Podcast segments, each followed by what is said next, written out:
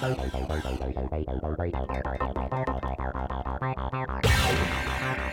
welcome into the Down the Road podcast. I'm Nick Grunowitz, the voice of your Lakeland Magic. In this edition of the pod, our tip off edition, the Orlando Magic Pod Squad guys, Dante Marchitelli and George Galante, go one on one with Lakeland Magic Assistant General Manager Tunji Adedipe. But before we get to that conversation, I just wanted to tell you a little bit more about what we're going to be doing on this podcast. I'll be joining for episode number two as we talk with Anthony Parker, the Lakeland Magic General Manager. But We've got a ton to get to. We're going to talk with executives, coaches, players, both current and former, some guys who are overseas playing after a stint with the Lakeland Magic to give you a better idea as to what's going on in the NBA G League. We're also going to talk to some of the best and brightest from the NBA's G League to give you an idea as what's going on around that league as it gets bigger and bigger year in and year out. So I'm very excited to kind of be kicking this project off, to be starting down this road with you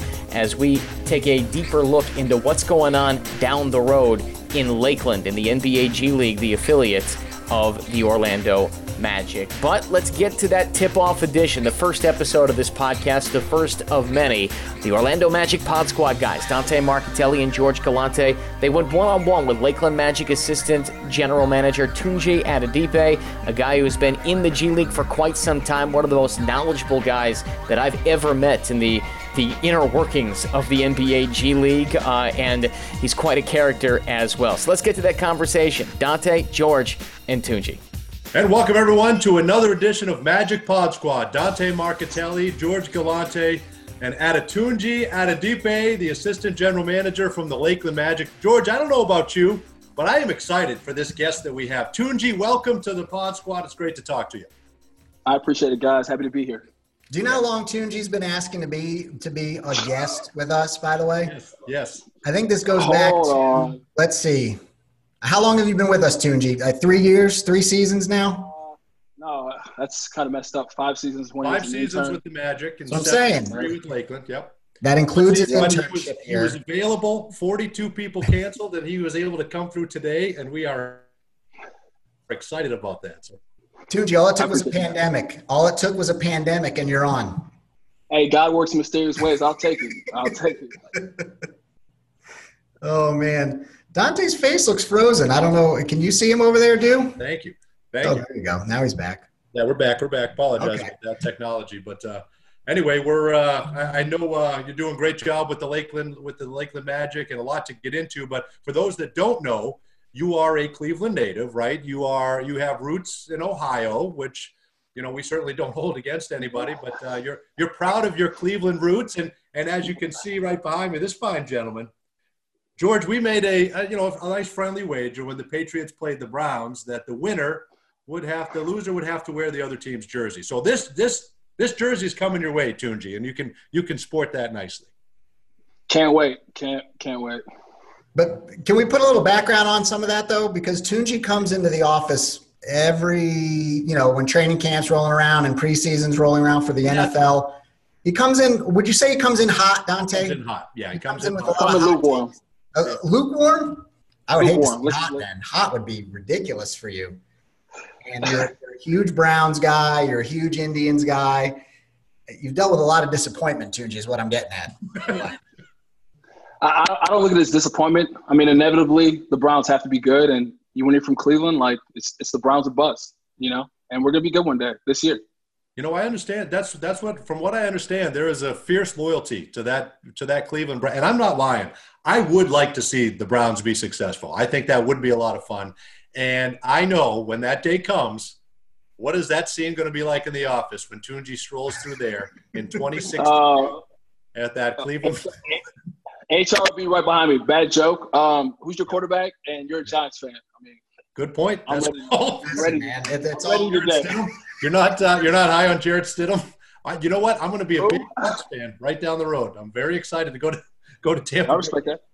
Tunji, Tunji, for those that don't know your journey, get let, us take it all the way back, all the way back to before you went to Ohio University. Before, just give everybody a little background on, on who Tunji is. Uh, so you know, I grew up the son of Nigerian immigrants, proud of, of my heritage. Grew up uh, born in Cali, but grew up in Cleveland. um, just in a academically oriented family where it was sports were like the last kind of like a late bloomer. My parents didn't let me play sports until I got to high school, um, just because you know they wanted me the best I could be academically, and I kind of didn't live to standards. A little bit out of reach, but eventually I got there, and I was fortunate enough to finally play sports and kind of like blossomed and had like a, a weird path where I walked on the football, uh, didn't really work out, walked on the basketball, and you know just found my way into the, to the Magic organization. So you played no no sports in high school? None. Uh, so so funny story. When I was a freshman, I had my gym teacher, Mr. Mental, um, craziest dude I've ever met, but honestly, grateful for him. And he, I had gym first period seven thirty, and he was like, "Hey, you know, I went to like a predominantly like uh, Jewish school at the time, so there wasn't really too many like six five um, guys. So he asked me, he's like, basically told me, if you don't play basketball, I'm gonna fail you in gym. And I think he called my mom and dad like 26 times. They were opposed to it because they thought it would distract from my studies, and I probably could have done a better job. Nonetheless, my parents woke me up like one morning of the day of trials and were like, "We're only letting you do this because God won't stop calling." I ended up playing for him. He made me do uh, 100 left-hand layups, 100 right-hand layups. The kid who passed me, he let him be on the team because he passed, and um, every day it was just like verbal abuse. That's kind of where I get my mental toughness from. Um, and I was told not to shoot, just get rebounds, block shots, and if I was uh, two feet from the basket, go ahead and put it in. Otherwise, throw it out or get cussed out and, and not play. How about that? So did you did you watch sports, Tunji? Did you, was there a sports you gravitated to, or I know you were forced into basketball, so you'd pass PE. But uh, is that was that your first love, or uh, how did how did that all how did that all go? Um, I mean, my first love w- was basketball. Kind of like one of my role models, besides my parents, was my uncle Tokes. Uh, he kind of lived with us. He's a doctor, but growing up as a Nigerian, all you know is Akeem. So I was kind of a mischievous kid didn't really do anything crazy, but like my parents also, you know, being African parents were very, very hard. So, you know, you breathe the wrong way, you might get in trouble. Um, so I spent a lot of time indoors and we would watch Akeem. I love my uncle. I idolized him and just kind of watching Akeem play David Robinson, Akeem play Shaq. That's kind of what really got me into it. And another thing was because I was always grounded, I could only play video games. So I would Super Nintendo, PlayStation. I would play a little bit, simulate the season, play with the Cavs, um, as a Cleveland native, and they were bad at the time, and try to like hoodwink the computer into like making trades, and hopefully within two three years had the Cavs win a championship, and that's kind of like what I got into. And then as my body developed, football uh, took hold, and I just fell in love with that. I love I love my brownies, and that that was a great experience. All right, and then tell everybody after you went, you walked on at Ohio U, and then your path then to to the Magic, and and then eventually to to Lakeland. Well, I think real quick, yeah. you gotta, yeah, you gotta. It's very interesting, George. He was part of some success at OU, and yeah, he's gonna push over that in the NCAA I'm tournament. to answer any question we've thrown out at you, too. Yeah, yeah. Don't, don't, don't, don't brush past that that big uh, that big OU win against the Hoyas. All right, come on now. Okay. Yeah. Um, so yeah, so I mean, I, I did at football. Our team actually got really good, and I just the learning curve was too much. So you know, I would spend my summers. I was 166 pounds when I graduated. Just try to put on weight. Football didn't work out, so I would actually go to the rec center and hoop against normal competition. And one of the GAs, Chris Cobina, saw it. Kind of told the new coach John Groce at the time, like, and they needed bodies. Some kids had gotten kicked off. Some kids had gotten hurt. New coach, new system. So I ended up practicing with them, and the coach kind of was like, "Hey, we don't have enough numbers. Would you like to walk on? You'll never play. You'll never do anything." And I kind of was like, you know, football didn't work out. My parents hated the idea of sports, but I said okay and took it as a challenge. Ended up starting some games, was a captain, and um, we had the greatest moment ever where um, we were like an eight seed in the MAC tournament, and we were able to knock off Ball State, go to Cleveland, where I was from. A beautiful, amazing uh, run led by DJ Cooper, Devon Washington, Armon Bassett, and we went to Providence, Rhode Island, um, which was special. My best friend Eliana was able to go, and we beat the Hoyas, you know, and I was able to contribute 60 seconds of like toughness against Greg Monroe. Great picture, Facebook profile pic, and uh, you know now, and for the rest of that for the rest of that semester, you know, we would go to Burrito Buggy, Chipotle, and it was it was free. It was it was great. What wasn't free? It was discounted. Well, right. any, Highly discounted. Any, exactly. any problems? Disclaimer. But yeah, no, it was amazing, and you know, I, I did more. God allowed me to do more than I ever thought I would be able to do um, even with football and basketball. And I think the lessons I learned from being a walk on to playing and being in the rotation a little bit um, kind of helped me on my journey as I kind of saw like roadblocks and pitfalls, you know, to kind of like reaffirm my faith in him, have a great support system, just weather whatever adversity I, I had. When did your now? But when did your parents start to come around, Tunji? Because you're playing a lot of sports, but you keep telling me, "Oh, they're not very happy. They're not." When when have they start, or have they not come around? Do they are, are they still not happy, Tunji? Like, uh, I'll I'll keep it real. Um, and my I love my mom and dad, and, and not until I got older, as most kids did, did I understand that the way that they raised me and my sisters was amazing. You know, as like a young minority, Saturday mornings it wasn't cartoons, it wasn't go ride the bikes. If Saturday morning was coming downstairs see see pops. He had your school curriculum. He would write out questions. He'd write out problems. I, I learned vocab words. And they kind of make fun of me in my scout reports because I implement them. And he never really came around. When I played basketball, I didn't tell them. They actually found out. I don't know why my dad Googled my name, but he Googled it and he was hot because he was just like, you have 1% chance to make it to the NBA, which I thought I had five. And um, he thought I was going to take away from my studies, but um, they didn't come around, honestly, until I got named assistant GM. I think it was just a slow news day. It kind of got picked up on Hoops Hype and Twitter, and somebody put it on my Facebook, which led all of the Nigerians to like repost it. And now my mom and dad were like, oh, our son, you know? Like, hey.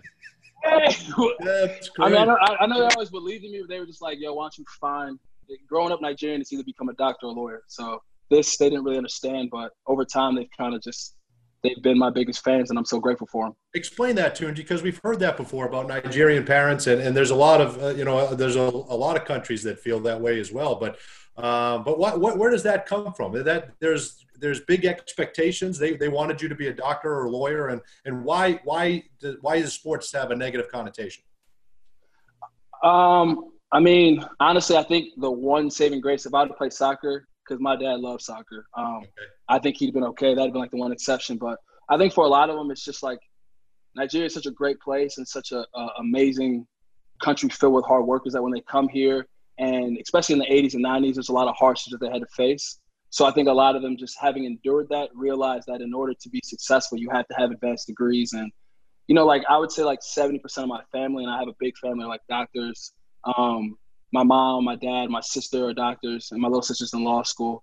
Um, and I, that's just kind of what it was. I mean, I started in law school, um, but I lost like my best friend in the whole world. She uh, passed away, unfortunately, and kind of that was like the catalyst to switch me. But you know, I was kind of on that path from undergrad to grad school, law school. But I just think when you're when you're a Nigerian kid, your parents want what's best for you, and academics to them is is it. You don't really see anybody but Hakeem at that time yeah. Now you have a, a, whole bunch of like Nigerians and Nigerian Americans who are killing the sports industry and the music scene. But at that time when we were growing up, you had Akeem and Ndudi Ebi didn't really do anything, and Mike Olowokandi was whatever. But um, yeah, just doctor lawyer. That's kind of what it is. So how much how much law school did you get done before? So I finished the year. I finished the year, but uh, that's kind of like that's on my bucket list. Before I uh, before I leave this earth, I'll, I'll finish just because I never quit on anything, and I know my mom is like, no matter how much success, I could be uh, a, a GM one day. She'd be like, "You go finish law school." So that's kind of like.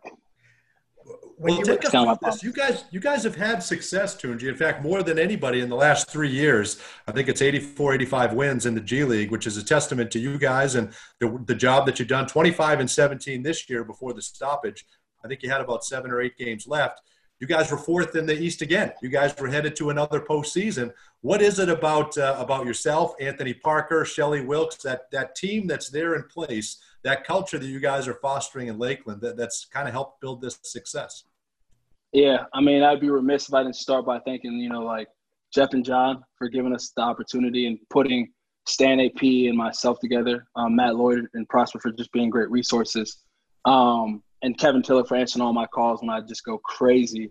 Um, but honestly, like a lot of the success, it starts with AP. AP is, you know, growing up in Cleveland, he played with LeBron, and growing up in a Jewish area where he was the, the legend in Israel. He was actually one of my favorite players. So to be able to work with somebody that I look up to as like a big brother, um, and somebody that's so accommodating, so secure in himself, that's like open up the pathway, has allowed me to become stronger and allowed me to help Trent Pennington, our basketball operations coordinator, become stronger.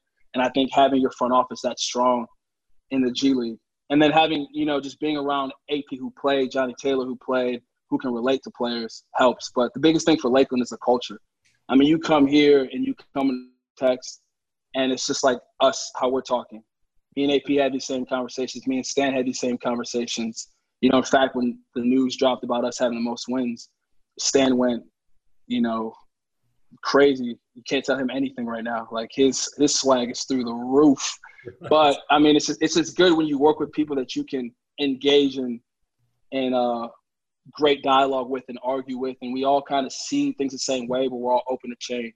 And I think that's been reflected in like our rosters and our implementations of lineups. And we always just all talk. We talk basketball. We all roast each other, and we all you know we do everything. I think just having that closeness outside of the X's and O's, outside of the right personnel. And and, and I'll, Josh Magette would kill me if I didn't say this. We would have won the G League championship this year. we right? would have won it.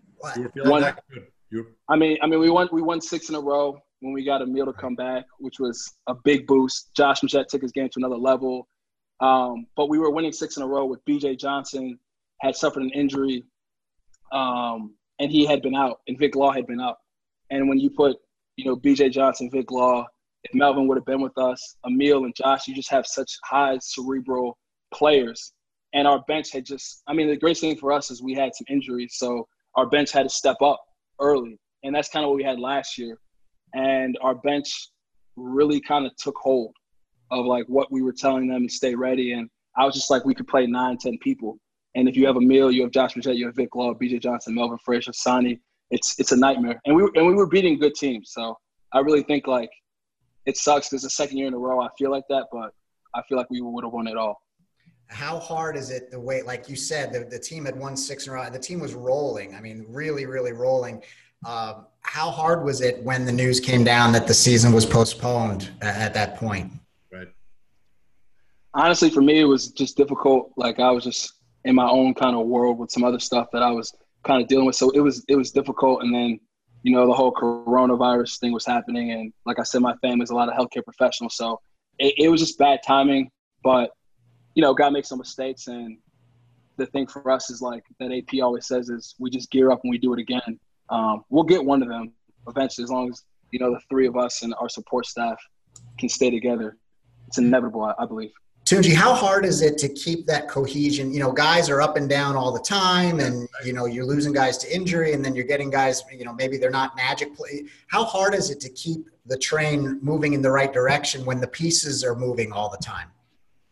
I mean, it, it's difficult, but like kind of with our closeness, we have kind of bred um, extensive communication, and, and it's difficult. But I mean, like Coach Cliff, and we talk to him a lot. Coach Delaney uh, and Pete, kind of just tracking the days.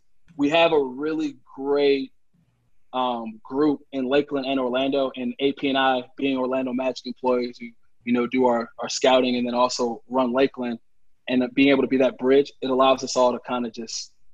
I mean, it's tough, but like we communicate so. I mean, you see it when when we're trying to get the call ups and the assignments. It, a lot goes into it, but we thank God for Coach Clifford and Coach Delaney and their willingness to let us map it out so we try to map out like what it would look like in advance, and I think it's been successful.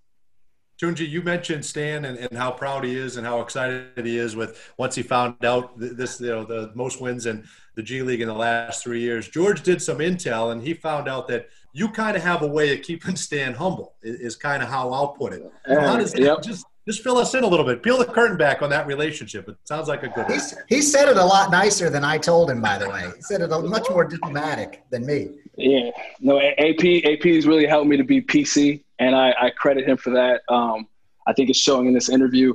Um, but like with Stan, you know, you know how coaches are. Coaches get riled up.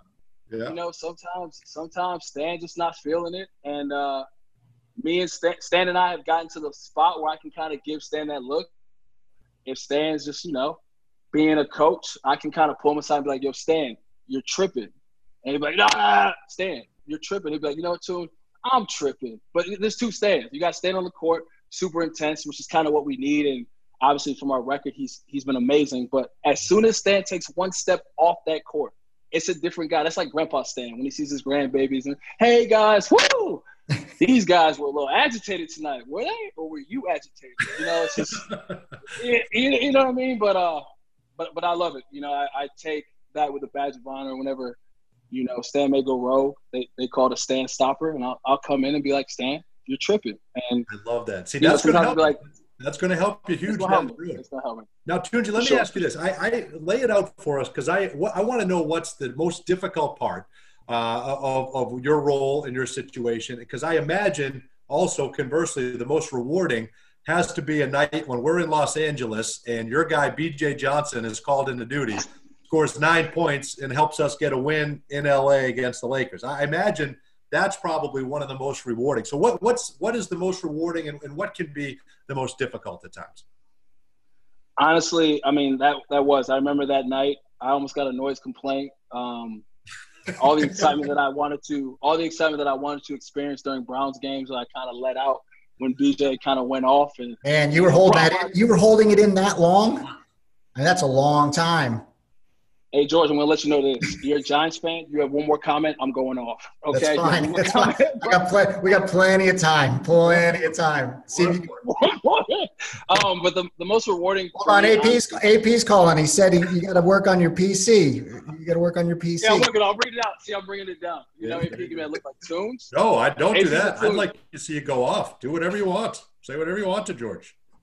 Definitely, and I want you no, to take that poster but you, down. But you must have been, yeah, you must have been pretty proud that night. Go ahead. No, Sorry. no, no I, I, was, I was definitely proud, and I, I think my most, the most rewarding part for me, honestly, and um, is just, we have this guy Trent Pennington. He's great, and he's like a young up and comer, and kind of just like the most rewarding for me is to kind of like show him everything that AP showed me, show him everything I've learned, and to watch him grow into a young executive and watch him grow into somebody who's going to take over you know, this basketball industry, honestly, him, Remy Martin, um, Michael Fraction, like our two associates this past season, just kind of being in a position to where like I may be younger than a lot of people or I may be peers a lot of people, but being in a position to where I can effectuate change and help them grow. Honestly, like that's the greatest gift that, you know, I've been given. And when it's difficult, that's, that's, that's the most rewarding for me. What are, what are the tough, what are the tough parts? What are the things that, that you struggle? Is it similar to, to anybody in any job? Where, where are the times when it gets difficult? the times when it gets difficult for me are probably, you know, having, because I also have my role with Orlando and yeah. the scouting and going to the college games and watching the NBA games and uh, international. So kind of just trying to balance the both while still finding time for the things that I love. Mm-hmm. Um, that's probably when it's most challenging. Um, I think this this year was kind of an anomaly for me, but most years I've kind of started to figure out like what my speed is. Um, but you know, I still struggle with it as any human would be when you kind of have a full plate. But I, I wouldn't take it. I wouldn't give it back for anything. So Tunji, give give uh, Orlando Magic fans a little insight on maybe guys that they don't see. You know, they see on our roster, but they don't necessarily see on the court a whole lot. B.J. Johnson, uh, Vic Law, those guys specifically, and maybe even Josh Magette and uh, and Amile a little bit too. Uh, you talking about within Lakeland? Yeah, well, like how they're how they're performing in Lakeland and, and what they're doing well and what their strengths are. Yeah, I mean, um, and I'm gonna miss some people out, so I hope nobody from Lakeland listens. That's okay. They probably you know, all like, are uh, going to, so don't leave anybody out. Of, of course. I mean, first, first of all, all of our all of our player development starts with like our coaching staff and our player development strength coach and C for C. We've been like number one in three point percentage the last two years. So like a lot of that is like to him and our coaching staff coming back at like 9, 10, 11, 12 at night. Johnny Taylor, you know, like getting these guys in there, Joe Bear, Michael can, can we get some of that, by the way? we'll take yeah, some of that, sure. by the way. Thank you. For sure, for sure. I'm, I'm telling you, Steve's that guy. He can get anybody right. But um, Hassani Gravett, like, kind of South Carolina started slow, progressed as the season went on when he kind of found his, his niches like a combo guard, shot the ball well, flourished around Josh Magette, Andrew Rousey, walking bucket. You know, you look at him when he comes on the court. Um, I think somebody once asked me if that was if he was in Mo Spates AAU team, if he was on Mo Spates AAU team, and then he gave him 30. Um, you know, he's a certified uh, flamethrower. John Davis took a big step from Charlotte, kind of our guards. And then, you know, you have like the Justin Jacksons, Isaac Humphries. Um, those are kind of the guys that you know more because they've had good college careers. But honestly, like our whole team is great, and I could spend 45 minutes. I'm not going to, but we just we we have a good team of guys that all are complementary players, and if we need them to, can kind of play outside the role, um, play outside of their required expectation while still fulfilling like playing within the role. and helping us like produce winning basketball. You know, it's interesting, Tunji. We're, we're all part of the same family, same organization, and and we get you know we spend a lot of time around Josh Magette. We spend a lot of time around Amile Jefferson. Uh, all these guys, when they get their opportunity, we want so badly for them to succeed. We want it to go well, and not saying it didn't. You know, the, the opportunity may come later or, or with somebody else or down the road. But how do those guys take it? Like, how difficult is it? And, and is that where you come into? Do you kind of have to help and kind of build them back up a little bit? Because you know, this is the, the goal is for them. They want to play in the NBA, and when they get an opportunity, and, and now they kind of got to work their way back up again. How what are the challenges with that? And I'm, I'm sure it's be for anybody, but I'm sure that's where you really excel too. Yeah. Um, I mean, it, it, first starts with, like I said, communication. Like we're always telling these guys, like kind of like the best case scenario, the likely scenario, the worst case scenario before we even enter these negotiations about a two way. So it's kind of just like full. We kind of know what it is, but it's more of a testament to the guys that we bring in. I mean, if you look at the Troy Caupains, the Amiles, the BJs, the Vics, the Joshes, um, even the first year with like Jamel, those were kind of guys who, when they came in, and whatever the circumstance was, they were adaptable. And that's kind of that's like one of the prerequisites that we kind of look for when we get guys is what's your personality. I mean, in Orlando we spend a lot of time on intel. Same thing with Lakeland. So a lot of these guys don't they get it, and we've had older guys in Lakeland because of kind of how our roster's been situated to where they kind of understand. Josh had been on a two way, Amile had been in the system. Um, so when they come down, it's not so much as a talk about are you okay? Uh, this is why this is happening. It's just more so like you know, we're talking about other things. We're talking about life. We're talking about um, Josh and his wife, you know, Amile and his girl, Amile and like Duke or whatever. But, you know, we, we just been fortunate that the two way guys we have, they don't need much maintenance. And they see what they learned from Coach Clifford as invaluable. You know, one day Josh will be a, a head coach of an NBA team. So him being around Cliff, Delaney, and all them, it, he's still he's still kind of like feeding one of his appetites. You know, and meal, just kind of getting the reps going against NBA bodies, going against J.I.'s length and Mo's length and AG's athleticism kind of is invaluable for him. So, you know, we're just we're just honestly fortunate to have high character guys who don't require maintenance. See, George, it's a testament to that. I mean, you're around them and you, you write the releases and you see them. When these guys, man, when they get in, you, we're all in on them. You want to see it go bananas like it did with, you know, with BJ in LA and, and you root for these guys. And it's the same with Orlando and Lakeland. They just kind of value these character guys. It's really tough. It's really tough to watch the up and down. And and I, I spent a little bit of time in minor league hockey, and I know how that is. I just know you know these guys are on. They're hungry. You know they all have the same goal. They all you know it's not.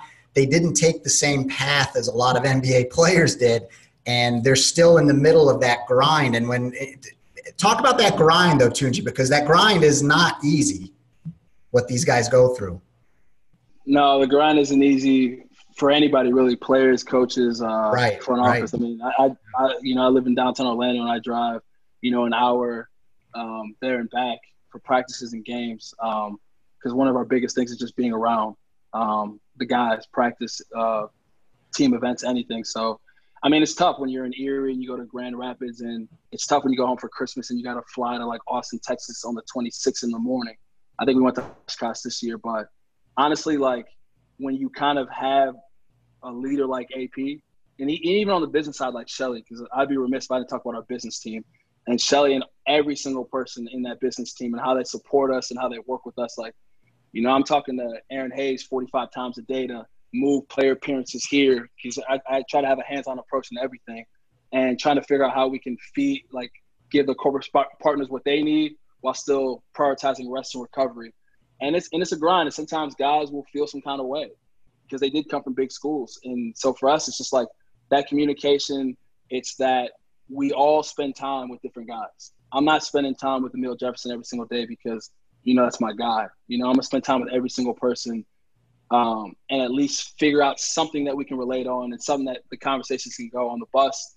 You know, and and biggest thing for me that I brought uh, from George Robin, who was like my first boss, was whenever I can sit down and have dinner with you on the road, if we're in Erie, I'm gonna take three guys. But I'm not gonna take three guys who kick it all the time. I'm gonna take three guys who may may be cool. I just don't see it, but to me they're not cool. And we'll sit down, we'll break bread, and we'll just talk about anything but basketball. And I think those little like five, ten minute conversations, those little dinners, they go a long way in helping guys buy in. Yeah. Plus, plus we live in Florida, which is way better than Erie, Pennsylvania. That's why he keeps inviting us to dinner, George. He doesn't think they're cool. he just wants, he it just wants to spend a couple. It makes sense. You're almost there. Hey, we got we got a couple of questions for you that came in too, and I, would love to hit on some of those. And and I think we can kind of tie two of these together. But um, this one question came in and said, as NBA playoffs were nearing, who do you think has or had the best chance to get called up for a playoff push? And I'd like to kind of maybe tie that into Melvin Frazier. Just kind of give us an update on when a guy comes down like that, and let's say he was going to come back to Orlando for the playoff push in, in the postseason. What, how are you guys developing him? And and uh, you know, and, and, was that a guy that that Magic might have called back for for a playoff push? Yeah, I mean, um, that I hate to keep using this word communication, but just like the communication that AP and I have with John and, and Cliff and Delaney um, as to how to kind of maneuver assignments in two ways um, has really helped. I mean, if you look at Melvin Frazier, he kind of spent more time in Lakeland this year.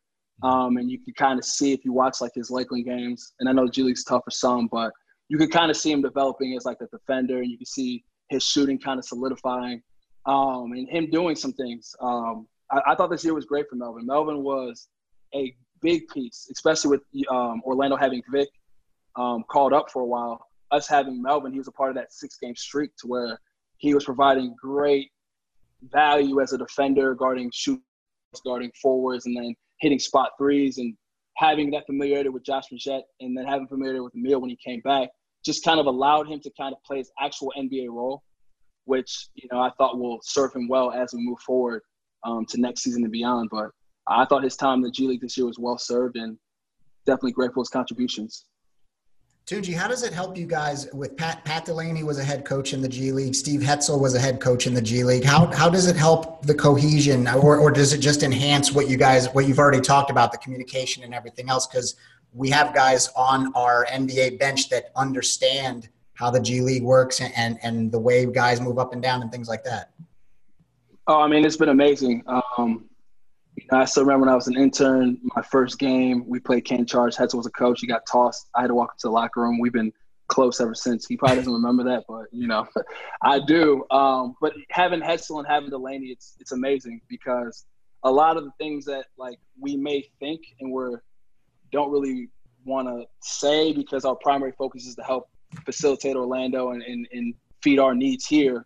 But you know, just them kind of having been cognizant of like the nuances of the G League has been great for us because they work so well with us. And I know it's not like that in a lot of situations. And them, even downstairs in the um, training room, everybody supports. Everybody knows what's going on with Lakeland. David Bench and his analytics staff do a good job of like sending out these the stuff to everybody so they kind of know what's going on, where we rank, how we've kind of done analytically, and having everybody support the team and when we have training camp and our uh, exhibit 10s and two ways come in, Jacob Diamond, Sid showing them love, Becky Bonner and Kevin showing them so much love as a group, it goes a long way. Um, and just making guys feel like, hey, I may be playing for Lakeland, but I'm a part of the Orlando Magic family. And I think that's a large part of our success as well. Yeah, no, it's terrific. We got another question here, Tunji. It says, uh, we've seen massive growth in the G League in the last few years. What do you think the next five look five years look like uh, in, in regards to the G League? I mean, we're headed towards every team having their own affiliate, right? I think that's that's pretty close. Yeah. And what do you think the next five years look like?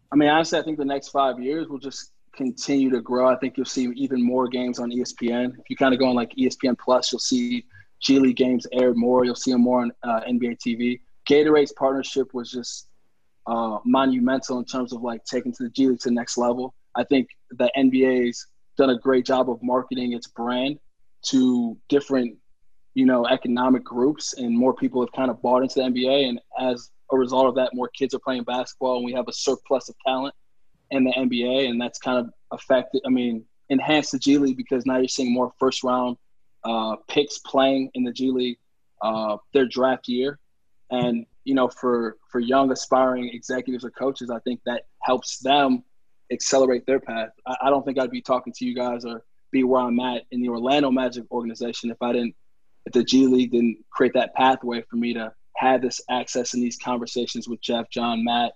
Um, but you know, it's just, just from a business standpoint, uh, front office and coaching, there's so much access to having hands-on assignments and having hands-on first round picks and scouting.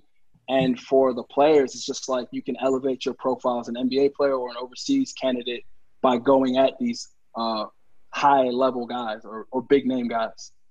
Well, I think the thing that we're excited about and excited for you, Tunji, is I, I, I I'd love to know from you what your goal is, and, and I don't know if you know we can maybe end on this, George, unless you got something else too. I have I have one more thing from yeah, we can we can do it separate. As, it's, it's not that bad, too. It's a good. It's a but as far as uh, I imagine the goal one day for you is to be an NBA GM. I imagine, and I can see with your skill set and and the way you kind of probably speak your mind at times that would be good. I, I, could see being being somebody that would be that would have no problem making difficult decisions. Is that the goal? Do you, do you want to be a GM one day? Um, I mean, that is my goal, Lord willing. Um, I would love to be a GM um, of anywhere. Um, yeah. But you know, hey, right. but yeah, I mean, that, that is my dream. That is my dream. And uh, but you know, if I don't get there, honestly, I, I won't look at it as like a failure because keeping it real, I, I never would have anticipated that I would be where I'm at or to have experienced like the success that God has enabled me to. So honestly, I just I'm just thankful for like every day that I get to that I, my key card still works and I can still get in. I'm with you. I think will he talk to us, George, when he oh, becomes a GM? Will he will he talk to us, George? Oh, when he becomes no, no, absolutely not. Hey, no. hey, hey, my my swag will be so astronomically high. Yes, that's what I'm saying. Like his, you, you, you no. What?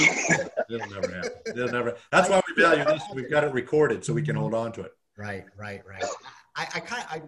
This is this is. I don't want to just end on yours, Dante. We can hold Tunji on the line afterwards to get this other thing out of the way. But your your last question was so good that I I don't want to add anything more. I really don't. I'd like to see Tunji play a little guitar, but I, I don't think that's I don't think. Oh man, my got so, that in the arsenal too. So, so I have, I have my guitar. I brought yes. it. Oh yeah. Then we can go for the guitar. All right, go no, ahead. No, no, no, no, no. But two things. One, I get stage fright, and I know my mom and dad are eventually going to listen or watch this. Yeah. And I played for them last week, and my sisters and they laughed for 15 minutes. so it was a little. It was a little. Oh wait, are you guys done? It was a little setback. So after that, I had to retool some things. Okay. I've decided that uh, on May 3rd, uh, my birthday, I'll be playing Tenerife Sea by Ed Sheeran. I'll send you guys copies. But okay, this is All not right. the this is not the proper forum for me to you know initially let you guys hear what I've been working on. I but I but I am nice. I'm a mix between like John Mayer, Ed Sheeran, a little bit of Jack Johnson, and Lenny Kravitz. But, and you just started know, playing when? When did you just start playing? When this started, right? The pandemic started. No, no, George. I've been playing for a couple years, but seriously since the pandemic. But we had so much time with the pandemic. I've been practicing, so I'm like, I'm yeah, yeah. Well, that's I'm good. Nice. And I'm taking voice lessons, so I'll kind of give you the vocals and the guitar. Just wait for it. And in okay. just a couple years, he's uh, he's as good as the the five or six best in the world right now. That's right. I mean, it's no big deal. That's, fine. That's, that's very good. Anything that's is possible. Anything is possible. yes, it is. Well, listen, man, keep up the good work. We look forward to following your career and your success, and uh, appreciate you spending some time with us. Appreciate you guys. Thank you so much.